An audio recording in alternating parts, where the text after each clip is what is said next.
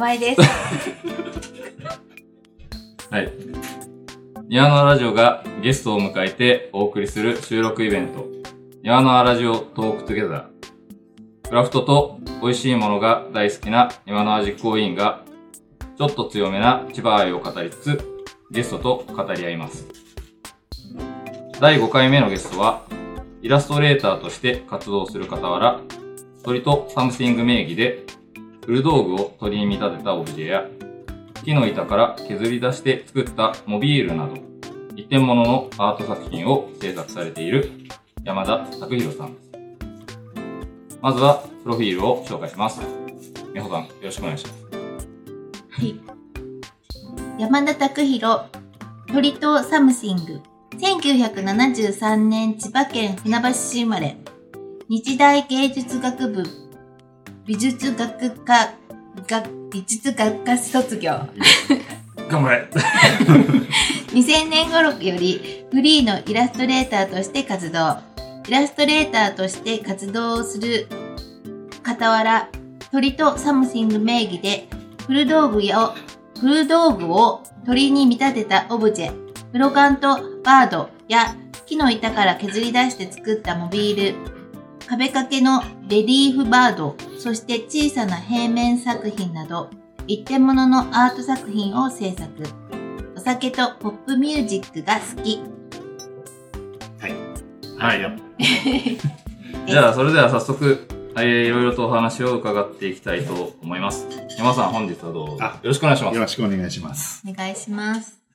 ではですね、えーっと、まずは、まあ、作り手さん、ご自身について、えー伺っていきたいと思うんですけど、はい。まず、えー、もう最初のプロフィールの紹介で書かれてましたけど、もう、あれですかね、千葉出身で、ずーっと千葉に住まれてる感じですか、えっと、30代を東京で過ごしたりはしたんですけど、はい。震災を機に、はい。まあ、あの、千葉に戻ってきたっていうか、まあ、50なんですけど、はい。40年間は千葉にいるっていう感じですかね。え、30代、まるまる、その千葉じゃなくて、みたいな感じ。ですか、都内で一人暮らしをしてて、世田谷の方、世田谷外れに住んで。何世田谷？すごい。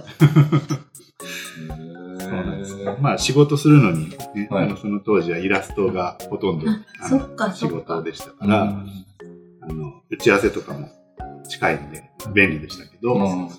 でまあ、震災を機にちょっとなんか仕事が忙しかったり暇になったりしたので、でちょうどその時に、まあ、家庭の都合とかもあって、千葉に戻ってきた。うんはい。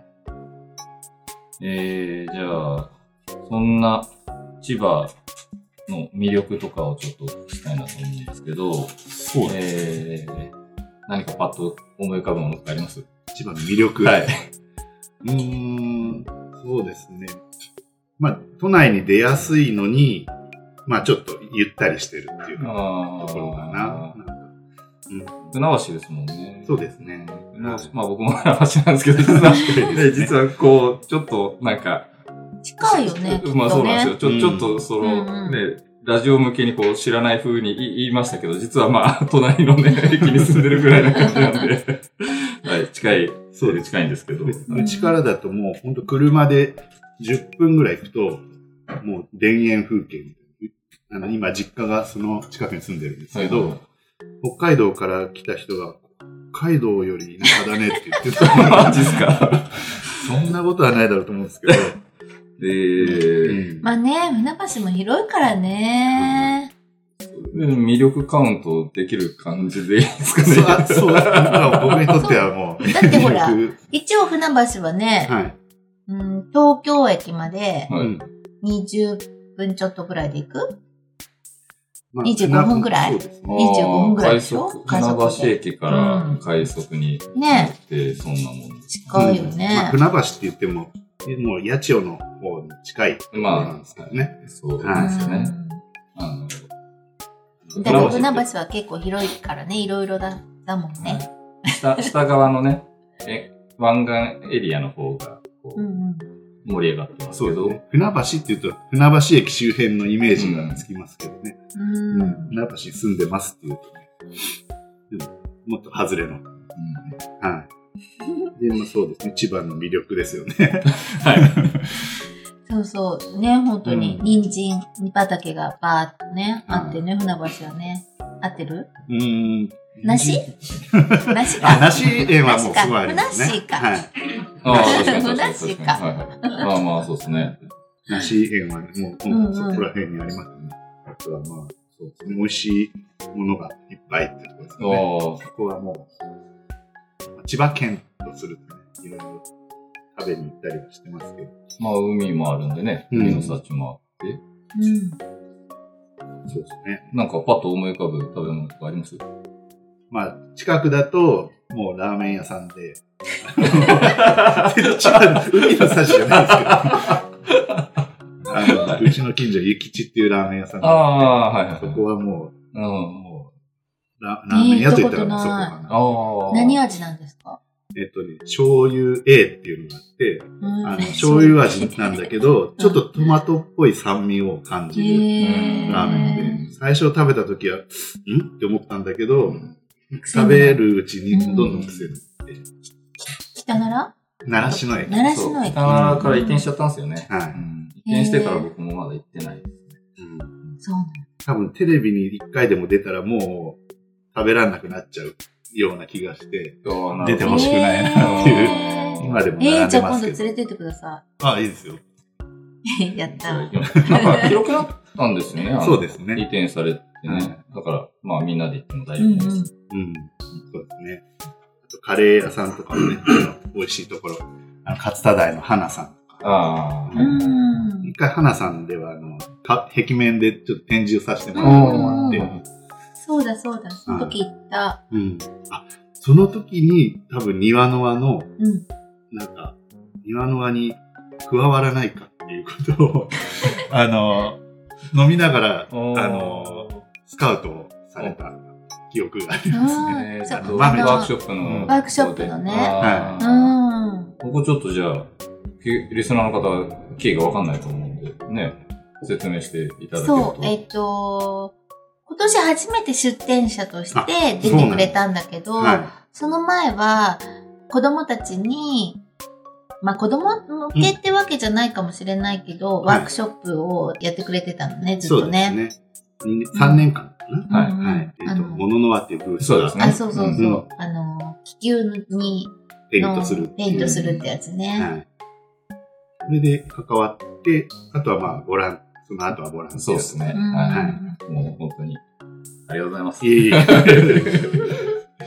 ねまあ、その中で自分が出るとしたら何で出るのかなっていうのは、ずっと思ってたんですけど、で、なんか、あの、まあ、イラストレーターっていうのが本業なんで、絵な絵なんですけど、なんか絵で庭の輪に出るってイメージはなくて、うん。一応アートクラフトフェアってついてますけど。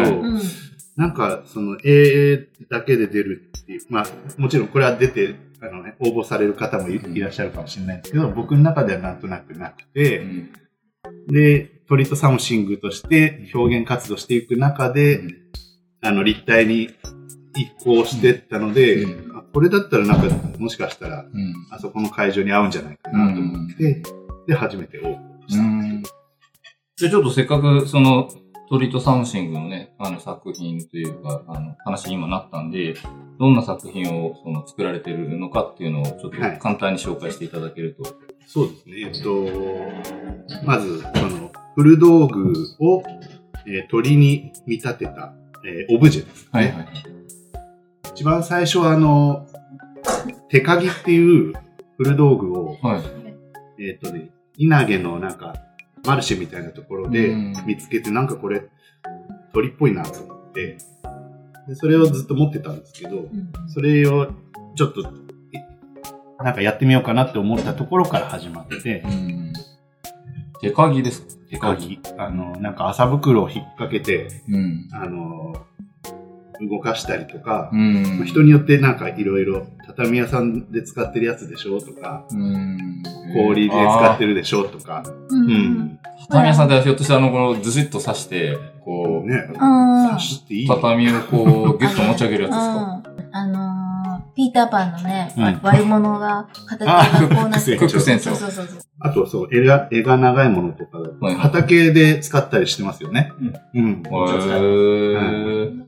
こういった道具、古道具を鳥に見立ててオブジェにするっていう、まあ、ブロカントバードって名付けてるんですけど、あとは、この引っ掛けるとこがくちばしみたいな感じにね、見えて。そうですね。はい。うんで、いろんなところに古道具はいつも探して回ってるんですけど、あとはまあそれの羽を作るのに木の板を削り出して作るんですけど、その端材がなんかモビールになりそうだなっていうところから今度モビールを作り始めて、で、まあ、モモビールも一応こうゆらゆら動くんで、その鳥っていうのと、まあ相性がいいかなっていうところで作り始めて、であとまあ今回は庭の間に出店するにあたって、まあななんとなくちっちゃくてこう手頃に買いやすいものがあるといいなということで、えっ、と壁にくっつけられるあのレリーフっていうかね、うん。あの木の板を彫刻刀で彫ってうん。着色して磨いてみたいな工程を使った、うん。えーそういったものを今回出しました。はい。でなんかさ、モチーフっていうか、その、あの、これは鳥に似てるな、みたいな風に思う、思ったりする、してたけど、はい。するって言ってたけど、はい。あの、鳥自体が、もともとうん、鳥の絵を描くのが好きなんだったっけ？それがですね、うん。実は鳥には全然詳しくなくて、そうなんだ。えあのそう、飼ったことがあるとかも実はなくて、あの、なんでかっていうと、多分20代頃からかな、あの、うん。鳥、鶏の。マークみたいなのがやけにこう刺さって、うん。なんていうんですかね、ルコックああ、はいはいはいはい。あと、洋服でアルボマーレーっていうブランドとか、あの、サーフボードに、が鶏になってるみたいなマークがあるんですけど、そういうものにすごい惹かれて、うん。に鶏をデフォルメした、なんかココメリっていうスーパーのああ、はいはいはい。マークとかもかっこいいなっていつも見てて思うんですけど、糸魚川とかもそうですか？トヨカド、トヨカドって鳥でし白い鳩？そうそう。あれは刺さんないですね。あそうですあれなんで刺さんないな。コメリと、その、糸魚川とあんま違いがわかんないい。や、コメリはめっちゃかっこいいあそうですかはい。トヨカドは刺さらないですね。そうなんだ。うんロートとかもそうでしたっけ？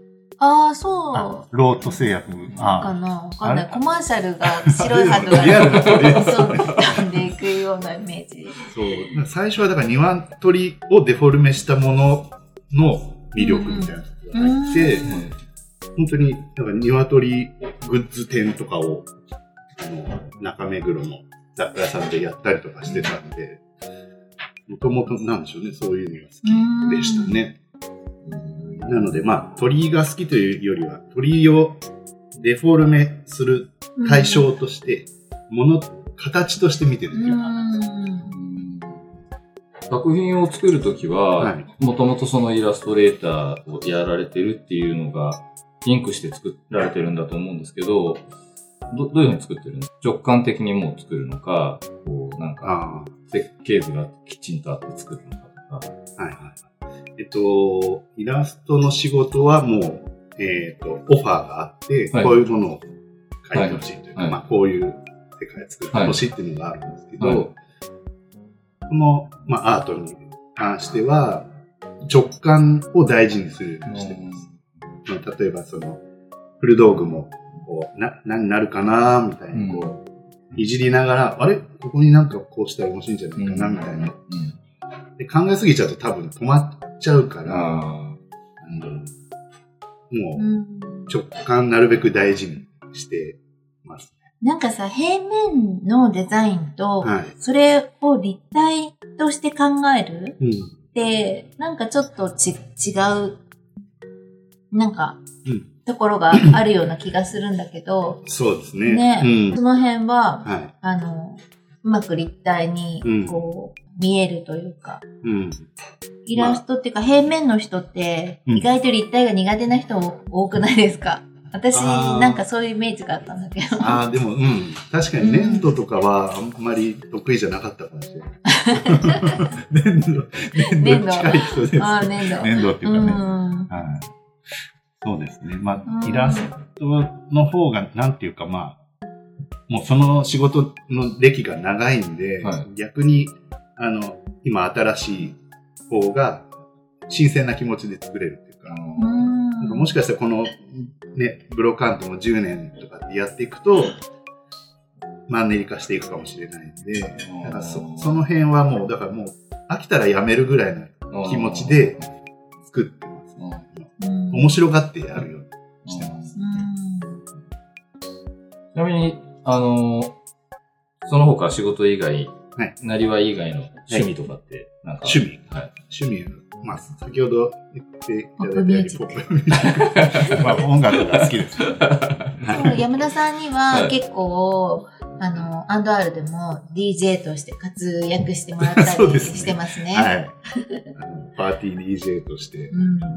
まあちょうど、あの、年の瀬なんで、はい今年よく聞いた、はいあの、音楽なんか、え、今年ですか？はい。え、今時の音楽とかあんまり聞かないんですけど、はい。今年、去年あたりからなんかブラジル音楽の面白さっていうのが少しずつは分かって、結構聞くようにはうんなってきました。ブラジルミュージックってボサノバっていうイメージがあったんですけど、はいはいなんかもっと、ちょっとへんてこなというか、カエターノ・ベローゾっていう人がいて、その人の音楽がなんかすごい不思議で。不思議でちょっとトロピカルで、なんか面白いんですよ。あの、イギリス、アメリカの音楽とやっぱ違う。うん。同じようにポップミュージック作っても、うんコード感とかが全然違うし。うん。だから面白いんですけど、多分めちゃくちゃ深いんで、ど、どこまで、あの、聞けるかっていうのはちょっとわかんないですけど、はい。そうです、ね。え、なんかギターとか弾けるんでしたっけ？ギターも最近、うん。また、おじさんバンドを、あ、あ、そうだ。おじさんバンドやってんだ。はい。近所の人たちと。えっとね、みんな都内なんですけど、都内なんだ。全然その情報どっから出てきたんですか？全然合ってないじゃないですか。今ちょっと適当に言っちゃった。で高円寺でいつもスタジオそうなんだ入って、明日も入るんですけど、えーはい。高円寺のスタジオに3時間ぐらい入って、うん。それは何の音楽やってんの？それはカバーが多い。なんかみんなでこれやりたい、あれやりたいってう言って、ーん。で、明日はちょっと、まあ、オリジナルのオサイリジナル？サイケな曲とかを持ってこうかなと思って。誰かがうん作った？山田さんが作ってんの？えっと、うん今回持っていくのは僕僕が20代の時に作った曲をちょっと持えってって遊ぼうかなって。そうなんだ。すごい。えー、ライブもやるんですか？ライブの予定はないんです。あーまあでも、そのうちやろうかな、みたいな感じ。そう、もともとは、はいあのーそのメンバーと、あの正月に餅つき会っていうのがあって、はいはい。で、そこでやろうかって言ってて、で、コロナが始まっちゃって、でもその会自体もなくなっちゃったので、あの、ただ集まって、はい。3時間スタジオ入って、5時間飲むみたいな いいおじさんの休日の過ごし方というか、練習より飲みの方が長いっていう。そうですねあるあるな感じですね。そうですねバンドもあるある。テニスもやってるんですけど、はい。テニス2時間、飲み3時間なんか、おかしいですよね。比率がね。消費したカロリーはちゃんと摂取するっていうスタイルですよね。そうですね。消費した以上に。じゃあすみません、ちょっと脱線しちゃったんですけど、はい。えっ、と、ちょっとあの、作品と、まああの、創作活動についてもう少し、あの、詳しく聞きたいんですけど、はい。まずその、イラストレーターになろうと思ったのは、い、いつ、うん、ますか？えっと、ちっちゃい頃から絵は好きだったんですけど、えっと、イラストレーターっていう職業を、まあ、意識したのは、うちの母が、僕が高校生の時に、はい。イラストレーションファイルっていう本を買ってきてくれたんです。はいはいはい。で、なんかこれ面白そうだから、うんでそれはその、その時に活躍しているイラストレーターが一人1ページで、まあ、そういう年間になってるんですけど、あここの仕事いいなと思って、今デジタルですかね。今、ウェブありますよね。ウェブもありますし、えっ、と、本でも。ああ、そうなんですか。はい。その当時は1冊でしたけど、今、はいはい上下巻2冊なんですけど、で、それがきっかけで、まあ、イラストレーターっていうものをうん。意識。はいはいはい。はい。ああ、じゃあもうその時にはイラストレーターになりたいと思って、そう、漠然とですけあどね。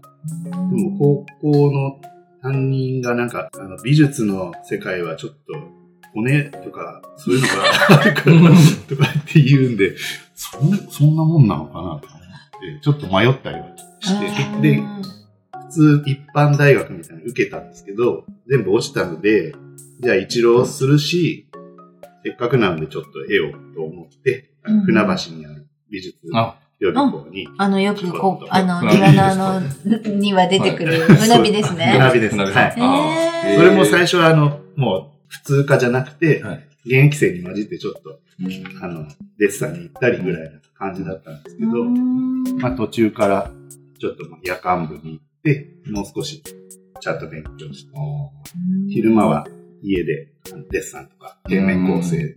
練習してへで、まあなんとか、日大芸術学部美術学に入った。そこでその3、4年のイラストコースの先生が安西水丸さんだったね。へえ。その、もう、もうここまで言っちゃったあれですけど、安西さんに、あの、君イラストレーターになれるよ、みたいなことを言われて、うん。それを、まあ、真に受けたんじゃないんですけど、うん何かあるたびに、あの言葉っていうのは、湧き上がってきて、うんうん。なかなかでも、イラストレーターとして食べられるまで相当かかりましたけど、うん時間は。うんあの言葉はちょっと嬉しいな、心に残ってる言葉ですけど。はじゃあそのイラストレーターとして活動する、していく上で、はい今度この今やられてる、うんそのトイットサムシングみたいなはい活動をされたいと思ったのは、なんか理由があったりするんですか、い。そうですね。えっと、イラストレーターとして仕事をする傍ら、えっと、まあ、2、3年、3年に1回ぐらいは自分で何か発信しようと思って展示はやってたんですね。で、まあ、例えば、ロックをテーマにした、ロックンロールサーカスっていう、あのストーンズのいい映画があるんですけど、ドキュメント。それをテーマに、あの、絵描いたり、まあ、その時もこう、ビートルズとかストーンズの形に木を切って、あの、レリーフみたいなのも作っていて、うんはい。で、えっと、2018年の時に、あの、知り合いのギャラリーで展示、うちでやってよ、なんて言われて、で、うなんか、バンバン売っていきましょうって言われて、う売るっていう考え方がなかったなと、それまでは。あの展示が。はい。あでも、え、絵は、絵自体は販売をしてるんですよね、やっぱり。その、展示の時。展示の時は販売すると思って、まあ値段はつけてますけど、うん全然売れなくて、あまあイラストのプレゼンテーション的な気持ちのあ展示が多かったので、はい。売っていきましょうって言われた時に、う売るってことは、買いたいってことですかな。で、買いたいってことは、所有したい、うん。家に飾りたい。うん。それってどうどういう作品作ったらいいのかなって思った時に、その今まで好きだったその鳥っていうのにはい。特化して、鳥をもうモチーフに何か、最初は絵でしたけど、ハンガーとか絵とか作ったら、それが、あの、購入してくれる方が多くて、うんで、まあ、その鳥の持つ可能性というか、はい。何でも受け入れてくれるこの鳥という 形が、それでなんか面白くて、まだ続いてますね。だからあー2018う年。んはもともとフル道具とかも好きだったんですか？い。そうですね、好きですね。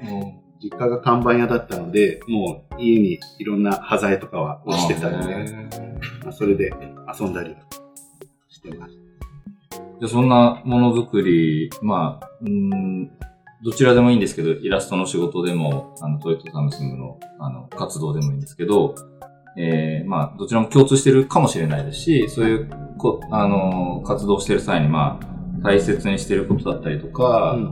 なんかあります？一番こう、大切にしてる部分。まあ、トリックサムシングに関してはとにかく、ワクワクしながらやるっていうことですかね。うん。仕事っていうよりは、その、ワクワクうん楽しくうんことを心がけています。イラストの仕事とはまたなんかちょっと違うかなっていう感じですね。イイラストのね、うん仕事は自由にやってって言われるわけじゃなくて、こういうのをお願いしますって言って、ちゃんと向こうの意思をうん受けて作るものだったりとかする。そうですね。でしょはい。まあその、そこでどういうビジュアル化をするかっていうところがね、うん僕の仕事ですから。そこの面白さはありますけど。うんはいうんじゃあ、えっ、と、次の質問いくんですけど、作り手としての、まあ、暮らしというか、そういったことをなりわいにするところの魅力って、はいどんなところだと思いますか、ああ、でも、それはやっぱり一番好きなことで暮らすっていうことがね、一番幸せだと思います。はい。まあ、好きなことだから苦しいこともありますけまあ、そうど、そうですよね。はいうんイラストレーターで食べていけないこ、時間が長かったって言ってたでしょ、はい結構いろんなバイトを。うんそうですね。バイトしながうら、ん。あの売り込みに行ったりとか、うんうん仕事がないなら自分でグッズを作って、うん。委託で置いてもらうとか、うん。うん青山ブックセンターとかうんうん。で、こういうもの作ってるんで、置いてくださいって言ったりとか、ねカレンダーとかを。作ってたんですけど、その時。まあ仕事がない時にね、あの、プリントごっこってうん。いううん。お正月、今の若い人はもう知らないですよね。知らないのかな？あそっか。ないと思いますけど、あれをもう、あれで、12ヶ月1枚ずつで12枚と表紙に入れて13枚でしょ、はうん。それを300部とか吸ってたんですよ。で、色2版とかだから。数えると何回俺はこう、押してるんだったら何千回っていう、あれは本当に今はできないですけど、うん。もう、なんでしょうね、わ若い時のその、でもあのなんか、あの、ちょっとしかすれた感じだったり、はいちょっとずれた感じだったりが、いいんだよね。いいですねああれれ、最高ですよね。うん今でもランプがもう手に入んないですね。あそうそうだね、そう高くなっちゃった。いや、多分もう売ってない。生産されてない。売ってないかうんうん。うん。僕も結構使ってたんですよね。黄色いやつですか？いや、黄色くないですね。黄色から青黒に。あ、黒か。黒に。なった。黒は、黒。黒。黒。だっけな？覚えてないですけど、でもだいぶ古いやつですよ。バンドがやっぱなんかパッチとか作るのにね。はいはい。布パッチにあのねやるのうんうに、ん。やっぱり使ってましたね。パッチって何？あの、なんか布に絵をこう印刷、一色で、うんうんうんあのシルクスクリーンうん、シルクうんみたいな。もんですよね。あれみたいなやつ。えプリンプリントごっこアーツっていうのがあって、B5 まですれるっていう。それ使って、あの、吸ったりもしてて。え まだあります。その機会は。うちも機械はありますけど、ランプが。何個あるかなあと2個ぐらいもしかしたらあるかもしれないですけど。一回、一回今年あたり作ったらもう、え、レンガ状にですか？年賀状どうですか？いや これプリントごっこじゃねえみたいな。ー、そうですね。わかんないから。いや、もう今の人わかんないかもしれないですね。ー、あんな若い人にあげないでしょ、だって。うーん、最近はなんか、む むしろ、こう、コロナ以降、ちょっと縮小傾向にあえてしようかなと思ってるくらいの年賀状をね。そうだね。コロナ関係ある？いやもう、年賀状やめます宣言結構多いですよね。うん今年を最後に。うんうんまあ、すいませんね。ちょっと脱線しちゃったんですけど。すいません。すいません。いやいや、それがいいところなんでいいんですけど。えっと、じゃあ、創作において刺激を受けた人やはいことやものなどがあれば、あの、教えていただきたいなと思うんですけど。はい。そうですね。まあ具体的に誰々っていうよりは、なんか友達のちょっとした一言とか、あとはまあ、展覧会を見に行ったりとか、もう普段の意外とそういうところから刺激やヒントをもらうことが多い気がしますね。うん。なんかガツン、これだっていうよりは、そういったもののなんかこう、うんが、いつの間にかちょっと熟成していくみたいな感じかな。と思いますね。結構、やっぱり音楽とかからもあ音楽もそうですよね。はあありますかねい。ありますね。はい。そう、すごいいい曲とかと、こういう曲のような絵を描きたいって昔はよく思ったりしてあまあ。ちょっとした。ね。具体例とかあります。あ聞いちゃダメですか。ブリティッシュサイケデリックシーンが好きで、はい。昔。はい。はい。もうすっごいキラキラしているし、あの、構成もちょっっと凝っていて、うん。まあ、ビートルズのあの、なんだろうな、ストロベリーフィールズ・フォーエバーみたいな、ああいう世界、はい。いろんなこう、幻想的な、そのあたりはすごい好きだったんで、それをちょっとファンタジックな絵に描いたりしてた時もあります。うん。今とまたちょっと違いますけどね。あとは最近だと、えっ、と、庭のあの、審査員の岡さん、岡ああ、美里岡さん。のインスタで見つけた、あのうんグセアルスさんっていう作家さんがすい。ごい面白くて、あうんの、すごいそれは刺激受けました。古い民芸品のはい。人形とかを解体してはい再構築して、独自のそのドドロシースカルプチャーっていうのを作ってるんですけど、それがすごい面白くて、面白そうですね。はで、ちょうどどっかで展示やってるとかそういう感じなんですえっとね、この間まで、あのーミナ・ペルホネンがやってるかはい。うん。お店で、ああの、シーナッツ、それはまたちょっと違う、はい。あの表現内容なんですけど、その展示はやってて、へー。見に行きました。はい、わかりました。はいああ、もう終わっちゃってるんです終わっちゃいました。ああ、うんなるほど。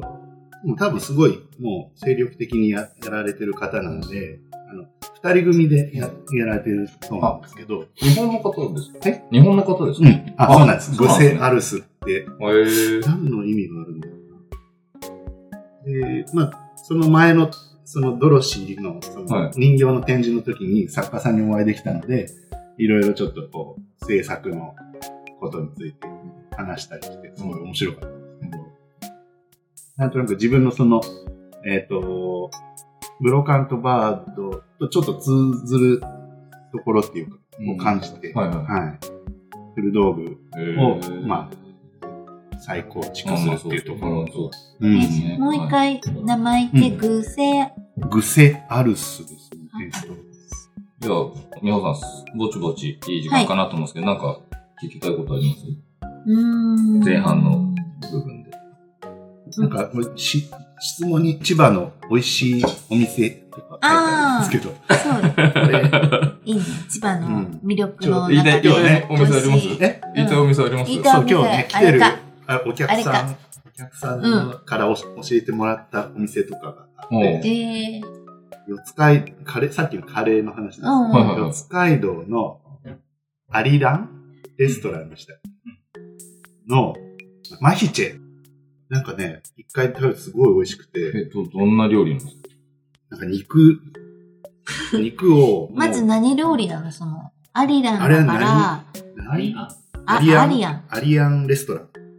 あれはうん。何なんだろう。インド料理なんですかね。イラン。イランですか？イラン料理。なんか、いわゆるその南インドとか北インドと全然違って、うん。なんかすごい美味しかったすごいまた行きたいっていう。の今、あの、今村千沙さんって、はい。ガラス作家さんも、はい。そうなんだよね。うんああれね、なんかね、記憶にすごい残ってへる。ー。中東料理って書いてある。うん。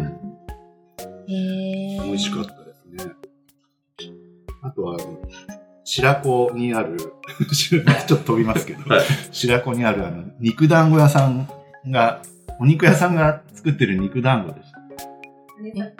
ねつくねね。あ、つくねか。はい。あれもすごい美味しかった。金坂ミートでしたっけ、へー。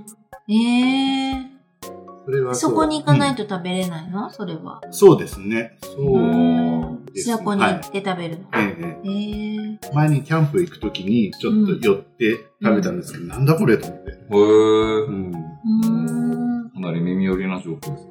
そうですね。白子行く、行かれる方はぜひ。じゃあ、大丈夫ですか？美穂さん。はい。大丈夫です。それでは、えーこの辺りでひとまず前半は終了となります。後半は庭の輪についてと、えーご参加いただいた皆様の声も交えて投稿していきたいと思います。はいありがとうございまあした。りがとうございました。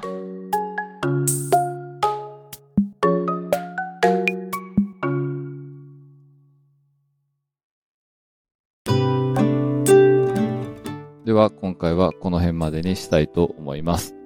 よろしければ番組のご感想をお寄せください。メールや SNS はもちろん、郵送でのおはがきなども大歓迎です。Twitter の場合は、ハッシュタグ、ニワノアラジオをつけてつぶやいてください。それと、過去の開催時に作ったニワノアステッカーがありますので、ご意見、ご感想と一緒に、えー希望の旨をお伝えいただければ差し上げます。こちらは在庫がなくなったら終了となります。